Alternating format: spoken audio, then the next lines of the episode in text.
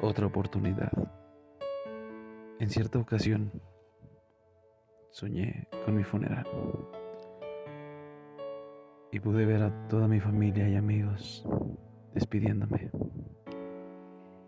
Fue un sueño tan real que cuando desperté le di tantas gracias a Dios de poder estar vivo nuevamente. Y muchos dirán que fue un sueño nada más.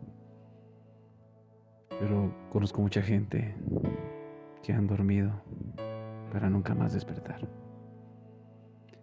Y en esta vida todo depende del modo en el que tú tomes las cosas que vienen a tu vida, circunstancias de la vida, algún amigo, una palabra o un sueño. Cuando yo desperté y vi a mi esposa a mi lado, me levanté y vi a mi hija durmiendo en su cuarto.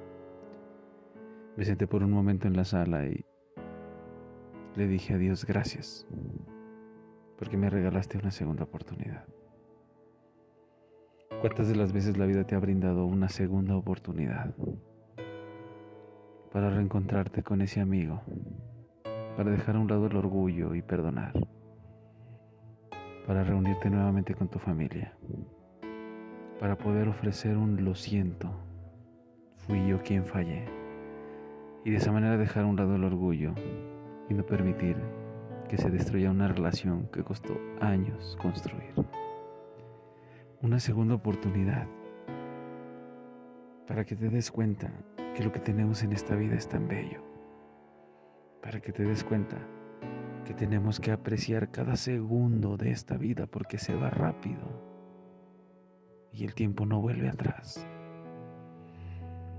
Si tú estás viviendo una situación en la cual no quieres vivir, si tú estás atado a un vicio del cual quisieras liberarte o tienes un problema emocional que no quisieras que estuviera ahí, yo te invito a que tomes esa segunda oportunidad que la vida y Dios te ofrecen.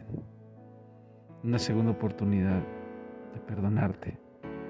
Una segunda oportunidad de levantarte, una segunda oportunidad de reivindicar tu camino ante tu familia, ante tu pareja, ante la sociedad o lo más importante, ante Dios. Yo no sé lo que has vivido hasta el día de hoy. Lo que sí te puedo decir es de que la vida cuando te regala una segunda oportunidad es para aprovecharla. No dudes abrazar a ese ser querido no dudes decirle cuánto lo quieres. No dudes ni por un momento hacer un acto de bondad con esa persona que vive en la calle y batallando del día con día para obtener su sustento. No dudes en regalarle una sonrisa a la gente. No dudes en darle un abrazo a quien lo necesita. No dudes en levantar a aquel que ha caído. Uno de los libros más hermosos que he podido leer en mi vida es la Biblia.